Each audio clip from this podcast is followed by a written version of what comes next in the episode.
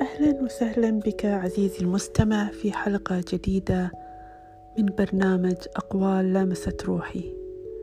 من الأقوال الجميلة التي قرأتها أحلامنا في بئر يوسف ألقيت ونفوسنا ترجو لقاء القافلة.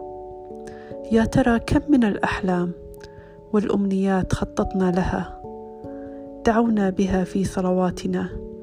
سعينا لها بكل ما نملك من قدرات ثم اصطدمنا بحائط الواقع والظلم الغير مبرر ولكنني هنا لكي أقول لك لا تحزن القافلة التي أنقذت يوسف سيرسلها الله لك لتقول لحلمك كن وسيكون اللهم فرحة وجبرا يليق بعظمتك.